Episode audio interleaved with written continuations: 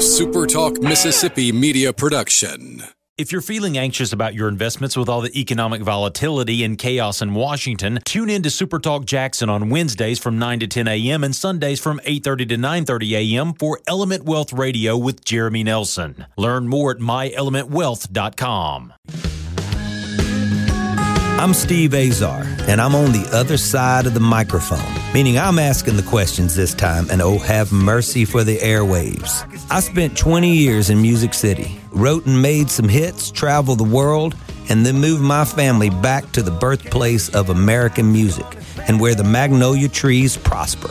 And now, every time I put my feet on Mississippi soil, when I'm off the road, well, I'm at peace. On this show, it's all about hearing the stories straight from the mouths of the friends I've made along the way, their journey to success. Heck, there might be someone on, I don't even know, but you know how us Mississippi types are. We tend to take well to new company. In a Mississippi minute, all 60 of them.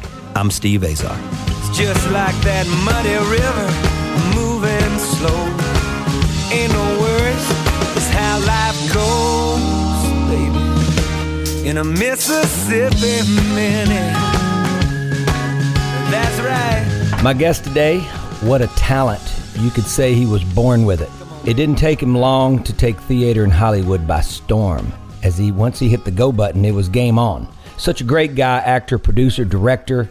The list goes on and on. And just like I'm known for my biggest hit, I Don't Have to Be Me Till Monday, he's probably best known for playing his leading role as the character of Ted Stryker in the blockbuster film Airplane, which I've watched at least 250 times, times four. So that means a thousand. Please welcome Robert Hays. Hello, Robert. well, I think that's about it. I think it's downhill from here. So Thanks and good night, everybody. No, it's not downhill. I love it. You know, we got to be known for the one. I love it. You know, I've had like this TV show that had the the the greatest one hit wonder. Well, I've had num- numerous top twenties and top tens, three number one videos, whatever. But they don't count them because my biggest hit is was so big um, top five most played songs on country radio since 2000. It just sort of, you know, it just sort of darkened the other everything success. else. Yeah, it's, yeah. it's what it is, but it's uh, it's not true. but anyway, I just you know I don't pay attention to anything anymore. I just uh, roll with the flow. I appreciate you joining me. Are you in Cali? I am. I'm out in the city of, uh, well, the state. I'm out in the state of. There's never a tax they ever saw they didn't love. I love Today it. we go to the polls to elect more people that want to create more taxes and plunge us further into the abyss. Can I ask but you why you're I, still there? you know, in uh, Mississippi, was, we'd love to have you. Just FYI. Oh yeah. Hey, well, you know, uh, people are moving out of here like dro- in droves. I've got a friend that was born and raised in California. He's older than I am, and he's a big financial guy, uh, very successful up in the Bay Area, and right. he he couldn't take it anymore, and he left and uh, went to Austin, Texas. Well, and uh, what, loves it there, what, but he well, really misses California. People really miss it because it's a beautiful state. It's just that yeah. it's just you know it's just kind of being run into the ground. So, have you ever thought about leaving California, and could, do you think that it would affect you in a negative way? Especially, you're still a working actor and producer and director. Well, I've thought a little about it. But our friend we were talking about earlier, Paula uh, Trickey, who's, right? Uh, what a what a wonderful character she is. Well, she's she like you know we were talking about. She's leaving and here and going to Atlanta. Now, I didn't realize that. Uh, I mean, I knew Atlanta was a big film production place now. Right. I didn't realize that it had overtaken L.A. Uh, so Atlanta is the number one uh, in terms of the amount of production, number one, and uh, Vancouver is number two, and now Hollywood is number three. Wow. I didn't realize. I mean, you know, told me that. It's, but uh, uh, it's kind of like people that work, um, you know, on the internet. Uh, they can, doesn't matter where they are. My cousin, um, who was living in Atlanta for, I think, still is between there and up in New England, but uh, he was married to a woman who was an anthropologist, and they were in Africa. But he worked doing website designs and handling, managing websites. So he would just go to the local coffee shop there in Tanzania or wherever they were. I love it. And he would work out of there as long as he got his internet connection, and then he'd work out of there. So it doesn't matter where you are in the world. You know, you can you can do. I think Arthur C. Clarke said that one time.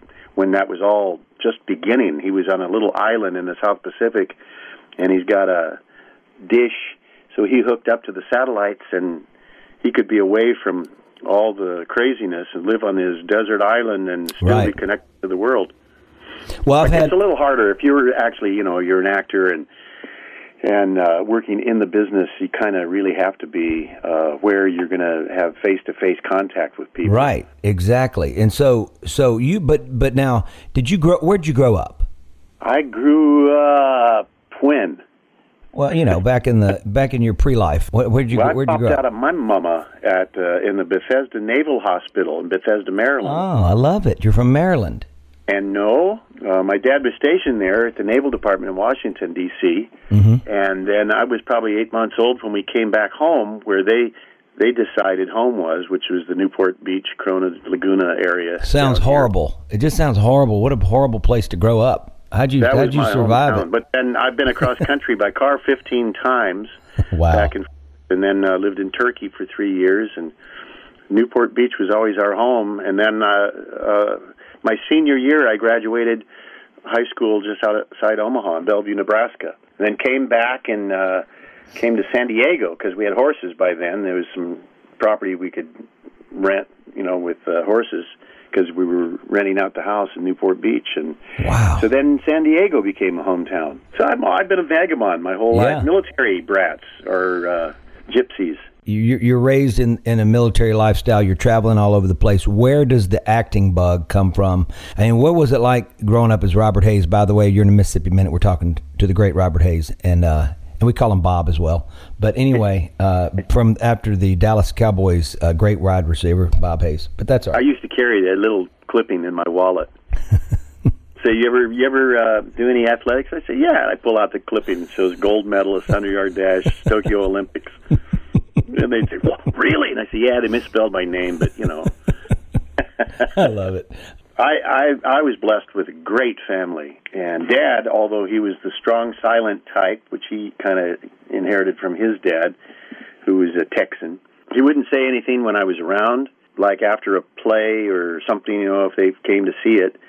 But apparently, Mom told me that after I'd leave to go do something or get something, he'd turn to the people and say, "You know, that's my son." I love it. I love it. Yeah. so that was he, he was uh he was amazing. Both of them were just amazing. And i've got a sister older sister.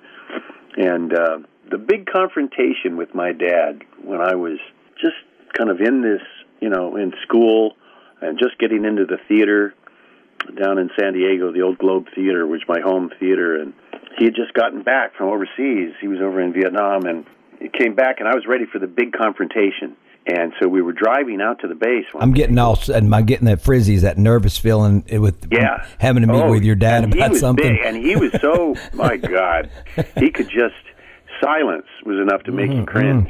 Mm-hmm, I know, remember. it- well, he was, uh, he was a, uh, he commanded all these guys in three wars, a fighter pilot, and he, Oh my God, so he really knew, and his men apparently just loved him, thought he was the greatest guy. And, um, and and it was just because of you know always setting an example for him. But but uh, well, we're driving out there to the base, and Right. I'm sitting up in the passenger seat, mom's in the back seat, dad's driving, and I was all ready. You know how you have to gear yourself up for this, yeah. and it's the it's the biggest confrontation you've had with him. You know, kind of a big standing up for yourself kind of a thing. Right. And I said, I bet you wish I would have been a lawyer or a doctor, an officer, anything but an actor, huh? And I was ready to fight for my own, hey, look at this is what I want to do. Right. And there was silence, and the silence went on and on. And the longer it went on, the more I was shrinking down, Yeah. shriveling up, losing all of my uh, whatever I built up. Yeah. Yeah. Finally, he said, "Nope," and I thought, "What?"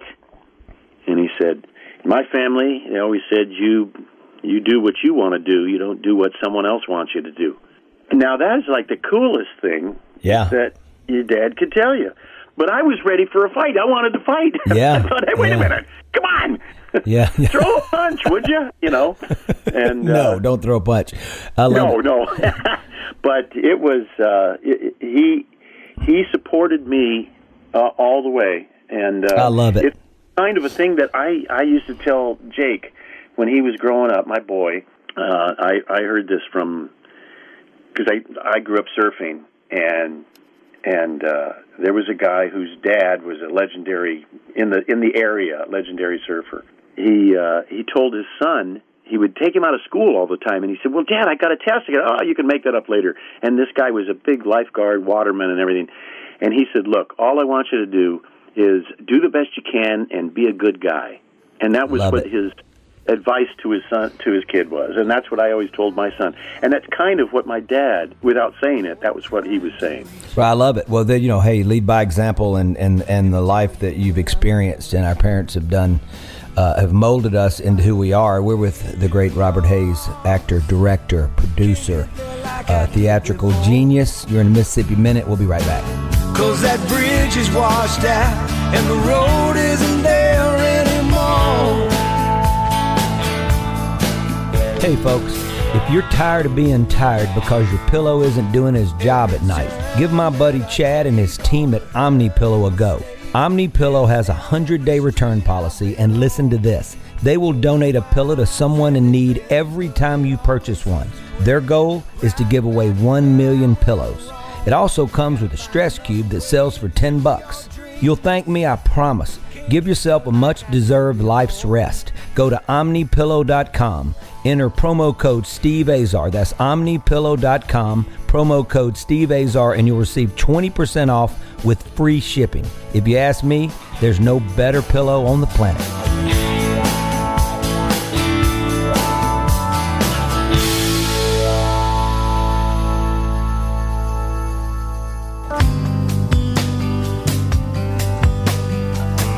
In a Mississippi Minute with Steve Azar, right here on Super Talk Mississippi. I'm Steve Azar. We are with Robert Hays, incredible actor. Uh, I do want to talk about his role as Ted Stryker because it's it's truly one of the most monumental, remem- memorable. I almost made up a word just then. Rememberable. That should be a word. Anyway, it's a sniglet. Anyway, it is a word now Yeah. Oh, it is. yeah Well, see that? it's I'm- been created oh, okay, good. I thought I was just late for the party. oh All right, so let's talk. Let's talk. Let's talk about. I want to get into that, but I, I still want to get get to how it, how how that role came about, and I feel like the journey along the way obviously sets you up and prepares you. So, tell, take me through your theatrical days because it sounds like it was hu- a huge part, and with a lot of my actor friends that we both know and the ones that I've interviewed, it seems like theater really help define and, and prepare you, right? I think that's really important yeah Tell me why you love it. it's an incredibly good training ground for actors uh, because you go through the process developing your character working with the uh, director which you don't really get to do if you're doing film or television you come prepared you get up say your lines you're done Right. you don't get a lot of uh, help from uh, a lot of directors. They don't have a clue about working with actors. They know about lighting, or they know if they've come from like some of them have come from shooting music videos, and they're looking at the at the lighting and the, the angles and. An actor will come up and say, uh, uh, "Gee, I need a little help with this." They go, "Oh yeah, yeah, yeah, yeah. Wait, wait a minute, wait a minute. Let me finish this." Right. working in the theater does. You work with, you're taking acting classes. You're learning how to create your character, how to develop your character, how to set your intention, how to find your intention through the scene and through the whole arc of the whole film or play. Then you get out there after you've done your week's of rehearsal. You get out there and you get on stage. Well, the director's not there, and you're not, they're not saying cut. Well, let's go again on that scene. You you start. Yeah. Two hours later, you're done. And if you flub lines, you got to muddle through it. You got to figure out how to get through. If you can't remember lines, you got to get through it. And uh, And that's hap- has that happened? Oh, sure, absolutely. And so Uh, your you so so your experience sort of carries happen. you through it, right? Yeah, I mean, you got mistakes in the set. They did a set change, and it came out, and the thing had only got halfway up. Had to bend down to get underneath the curtain to come out, and I mean, it was terrible. I came up with, oh, redecorating again, Yeah. huh? and that was, and and and the reviews because everything was so rough that opening night, everything was going wrong, and the reviews said. It's too bad when the only laugh comes from a mistake in the set change in the second act Wow. That's a good and- review. for that, it smoothed out and became really uh, successful run, uh, you know, for how long it ran. But every single night, you have to figure out how to make it fresh again. You've got to, you've got you, you you're doing the show, but you know, uh, you got to realize these people haven't seen the show. It was a different Right. audience. Oh, tonight. absolutely. And you have to you are getting tired of it yourself especially when you're going weeks and weeks and months and months. You have to figure out how to make it fresh each time. And that is like going to the gym and working out. I mean you get to where you're lifting heavy weights and you're at your hundredth rep and you're going oh i can't lift it. You got to figure out a way to lift it. Right. so that is a great learning experience right there. And the other thing is you get immediate feedback from the audience, so you know what's working and what's not working. And you do opening night, you you uh, you do the show, and you get this huge laugh, which surprises you because you didn't realize there was a laugh there, and certainly not a big one. Maybe there was a smile you thought, but you get a huge laugh. And then the next night you come back and say, "Boy, here it comes." Yeah, and I know this. bingo, there's the line, and it's dead, and you think, "What the hell happened?" Well, isn't that funny? Because you know that that's so interesting. Because as a live entertainer, because I've been doing it since I was a little boy, um, Right. there I've had hits like this one song "Sunshine" uh, that was uh, I wrote it uh, on the uh, at the first night.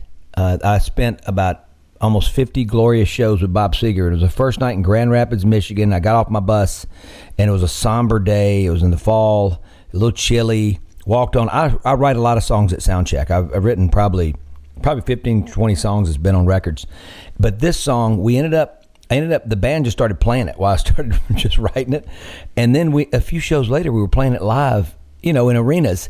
When we got off the road, just went in and recorded it live because it was one of those things where everybody was, where you're saying that that line sort of you know, got different reactions, sometimes muted, Yeah. sometimes crazy. This thing Right. consistently put people in this trance. And you put me in a trance. It's sort of dreamy song and it never really goes anywhere. It never grows, it never falls. And so we went in live in the studio because we'd been playing it live and and we recorded it because we didn't want to we didn't want to you know so in in the booth was my mics for my guitars and my vocals there was no going back and doing just vocal and just guitar. I had to get it right. And Right. it ended up becoming a big hit for me and really sort of it had been a while. And the, if we wouldn't have recorded it live, if we wouldn't have played it live for all that time and you'd have gone in with another band or like a lot of times Nashville does, it would have lost its thing. And somehow it had its thing. And it was the one song that I've ever seen that created the same response and still does, even within me. When you're talking about getting up and getting excited to play a song, you got to do it. You played it thousands of times, uh, and I have now since 2010. And it was it, it's the one song that never ever gets. To, it's weird, you know. So Yeah. so I know what you're saying. Were there any line? I mean, were there any? Um, well, any any shows that you've done in general, uh, any places and shows in particular that you've never gotten tired of ever, that always drew the same reaction. The thing about that line thing was that, that I was going to say was the the second night when you're expecting the laugh and it doesn't come, Yeah, and then you you realize, which is a part of this, this learning process I was talking about with live theater. You learn, oh, wait a second, I was expecting it. The first night, I didn't realize it, but I was surprising myself.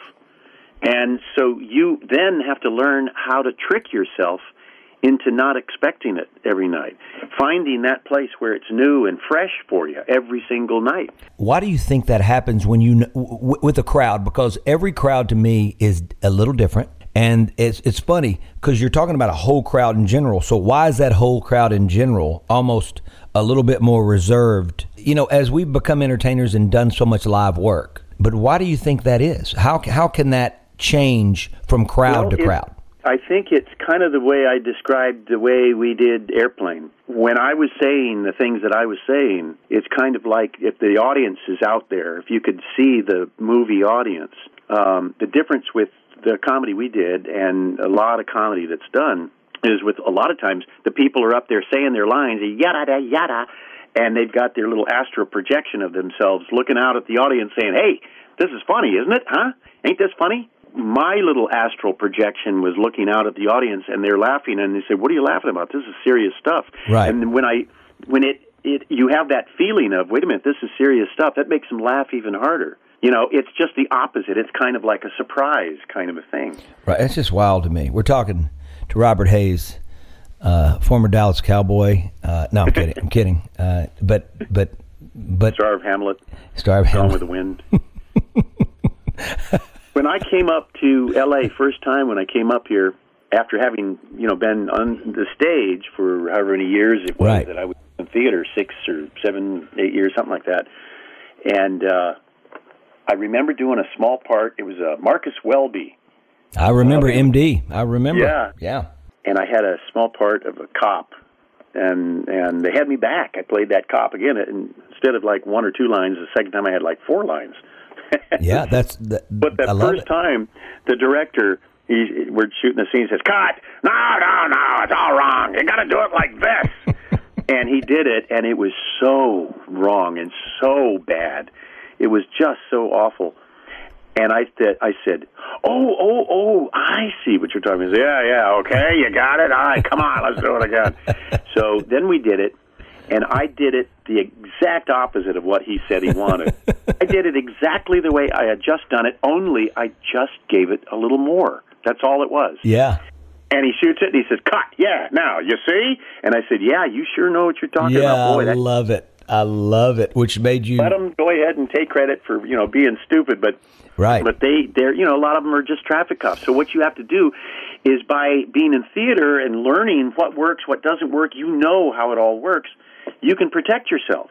right. You know what's going to actually be the right thing to do. Robert, when I first appreciated theater, uh, I was sort of spoiled. I was I was younger, and it was back in 1999. So we're talking almost 20 years ago.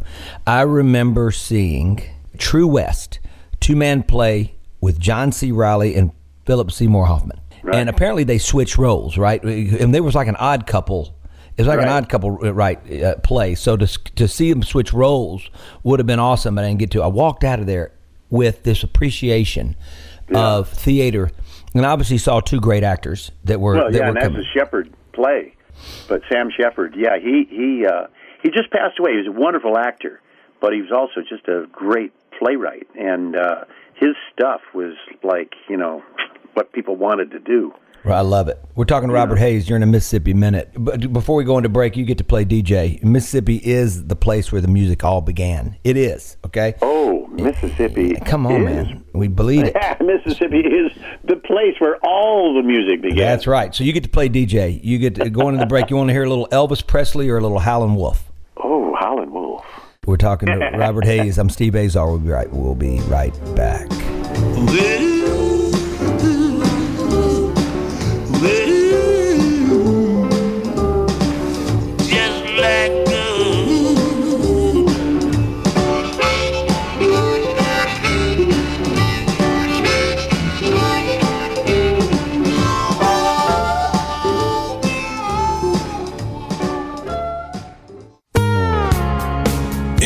Mississippi Minute with Steve Azar, right here on Super Talk Mississippi.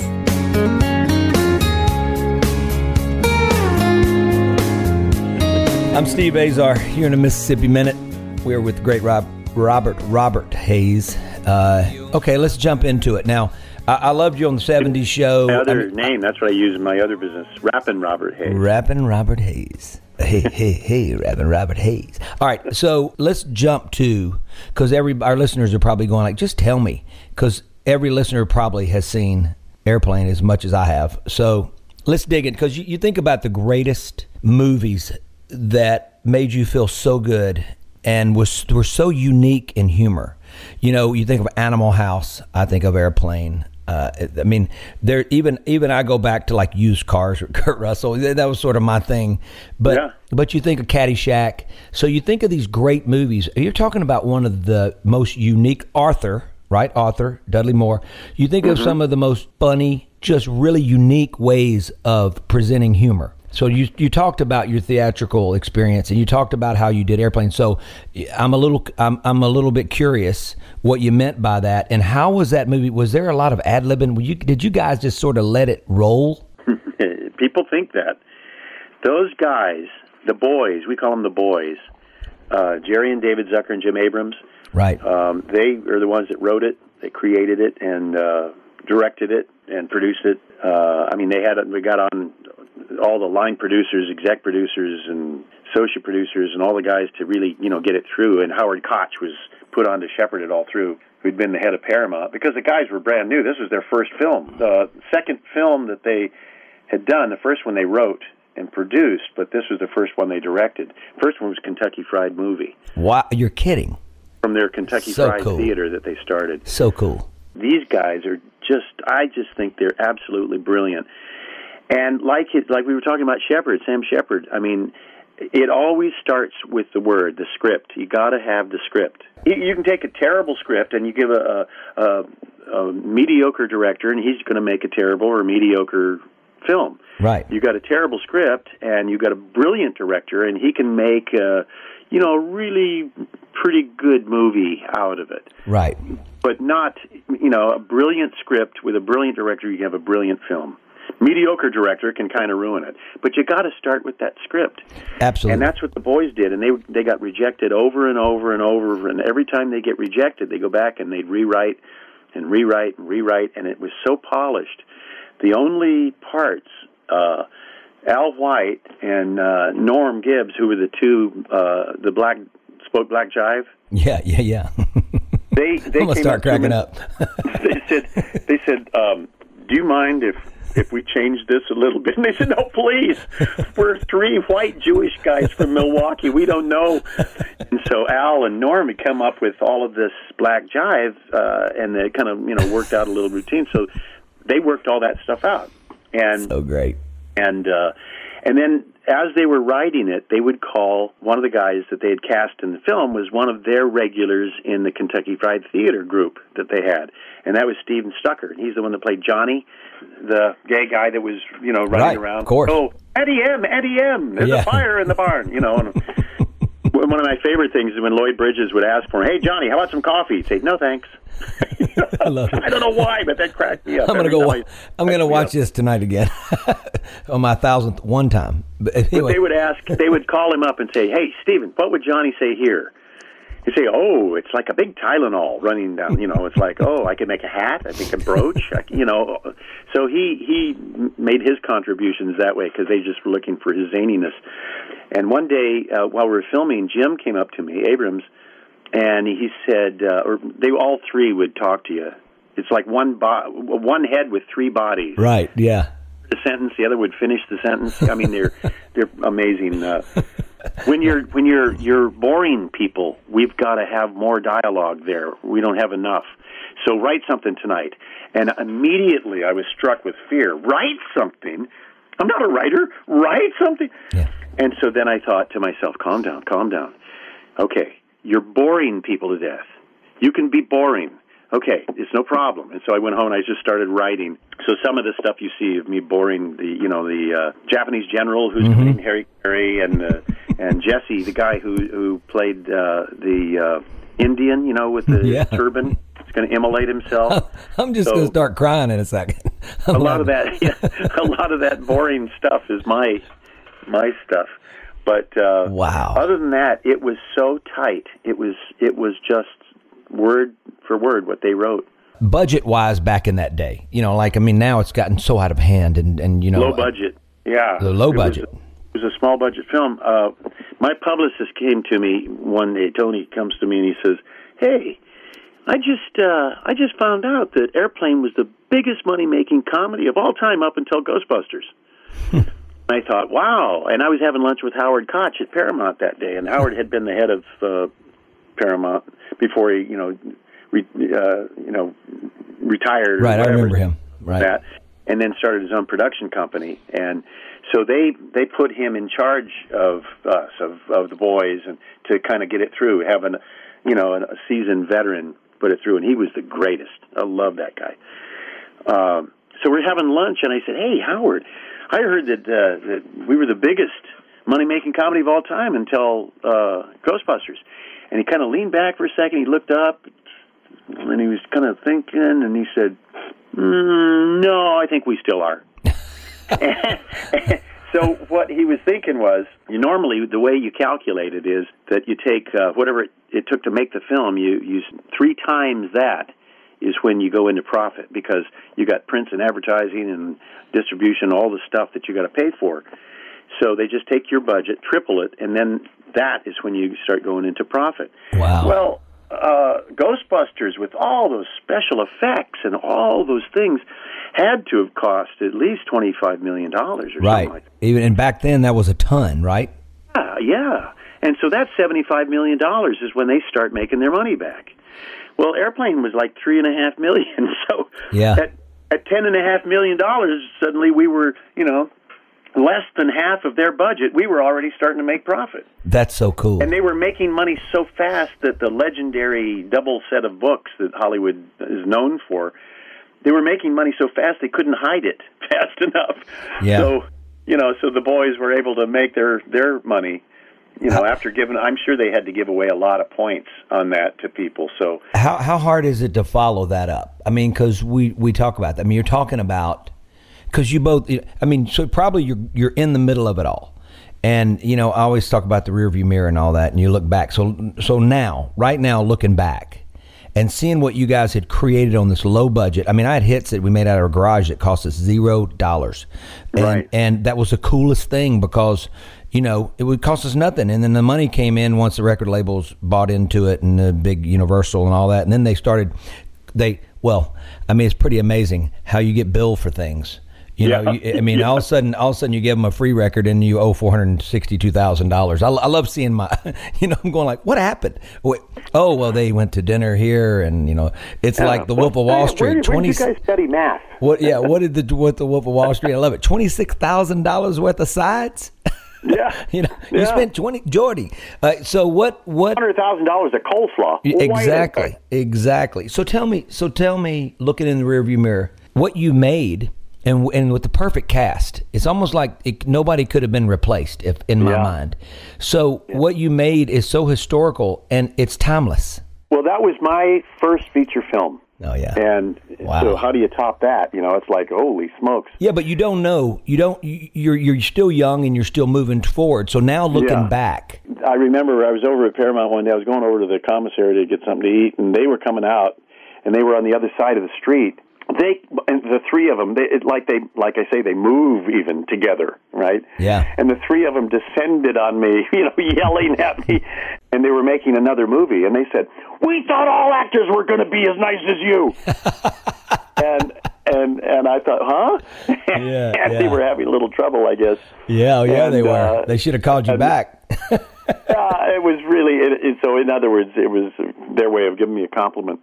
But they were just the greatest. Just I can't say enough good stuff about them. But no, I love it. I just loved what was going on. I lo- I could not wait to get to work every day. I loved it. It was the greatest experience. One of the absolute greatest experiences of my life. I'm putting my son in number one spot, but Airplane was right up in there with Yeah. Uh, I love getting the inside skinny. We're talking to Robert Hays during a Mississippi Minute, uh, all 60 of them. Uh, we're going to be right back.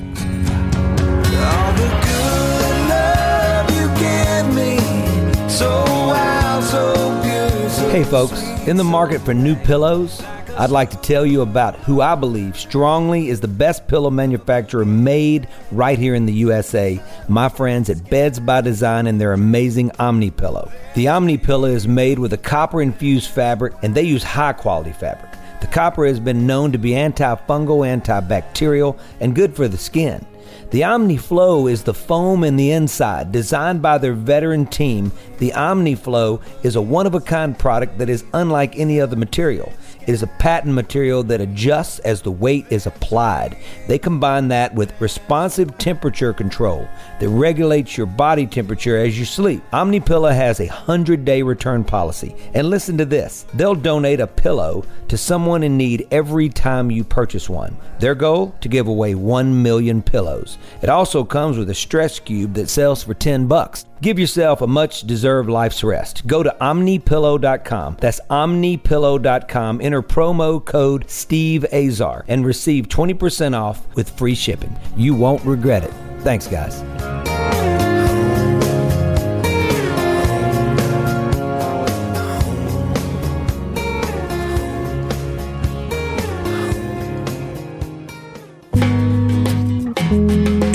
Mississippi Minute with Steve Azar.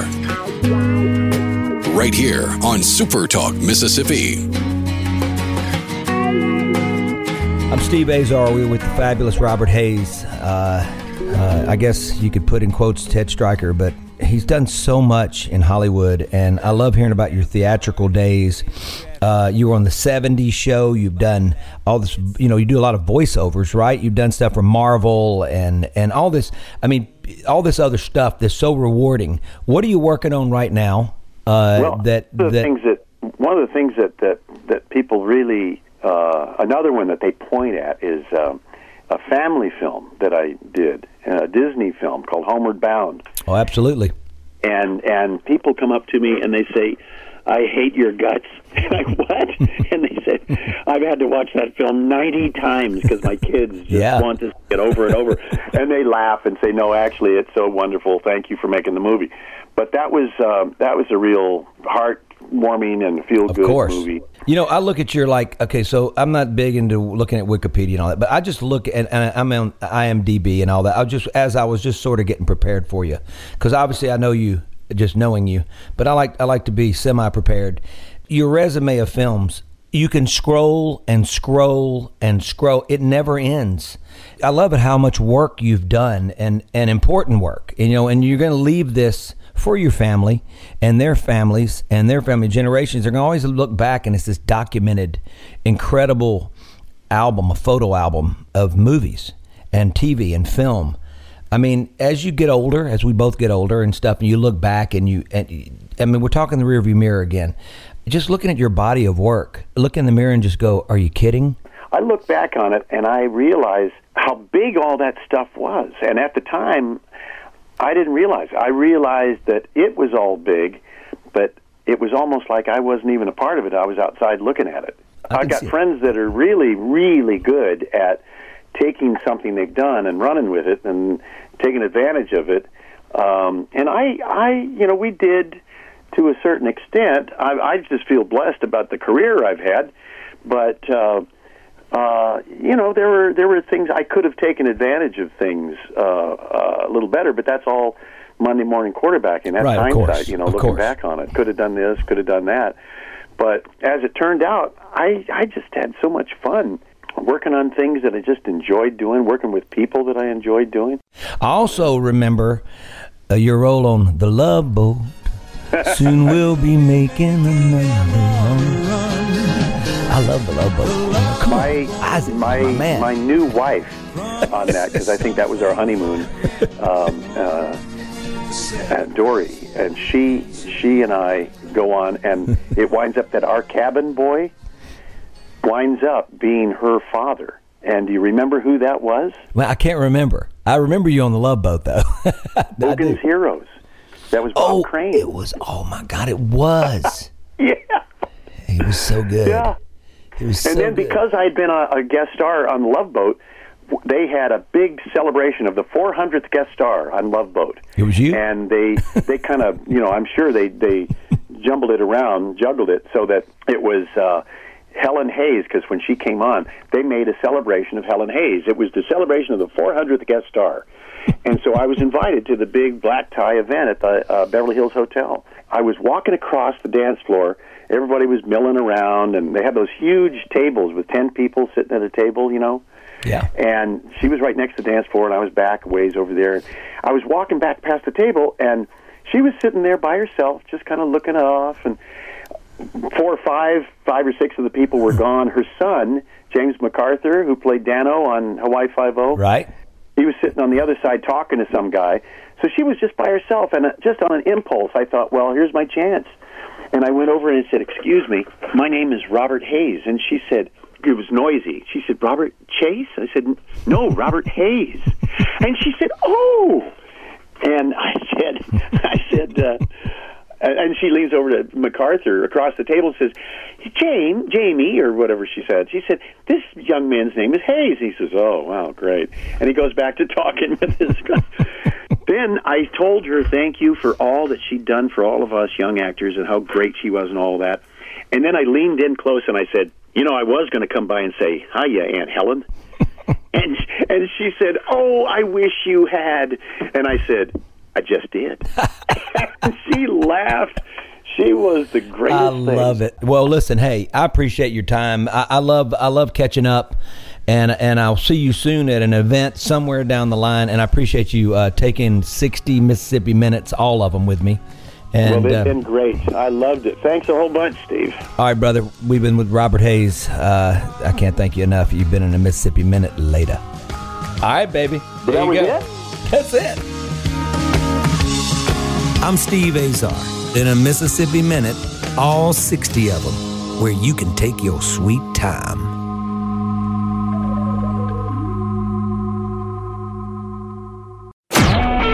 A SuperTalk Mississippi media production.